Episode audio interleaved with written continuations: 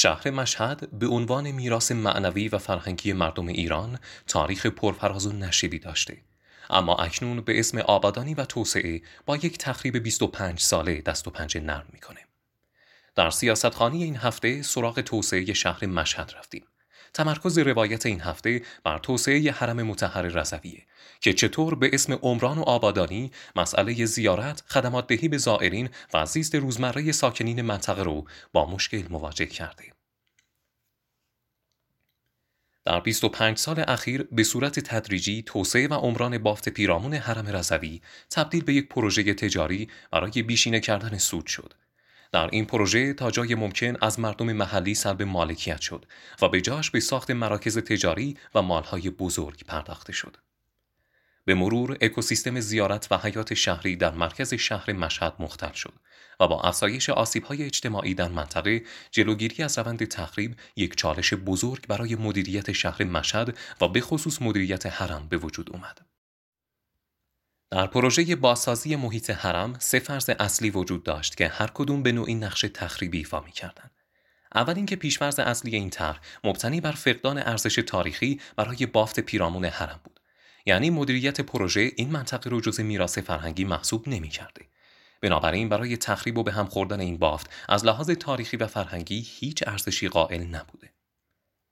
دوم اینکه بافت شهری پیرامون حرم شعاعی از خود حرم محسوب میشه و میشه اون رو تا بینهایت توسعه داد. مسئله ای که منجر به آسیب شدید منطقه شهری اطراف حرم شده.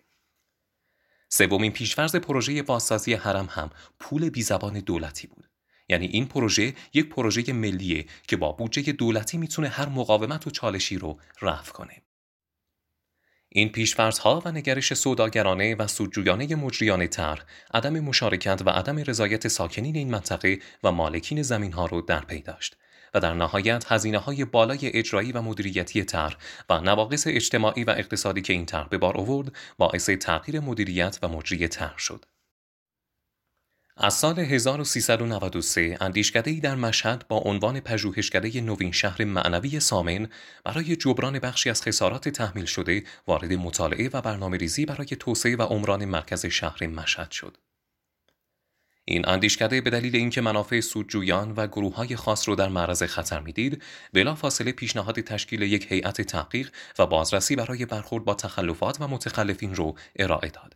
و به بازنگری بنیادین در طرح توسعه و بهسازی این منطقه دست زد.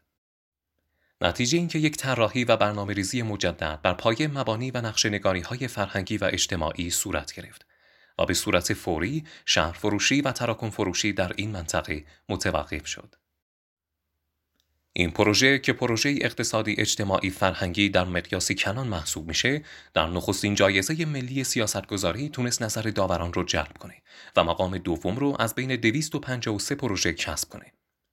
اگر علاقه من به مطالعه جزئیات این طرح هستین می‌تونید به iranThinkTanks.com مراجعه کنید و پروژه آینده نگری بافت پیرامون حرم متحر رضوی رو دریافت کنید. همچنین می‌تونید با گذاشتن نظر و پیشنهاد برای ما جامعه اندیشکده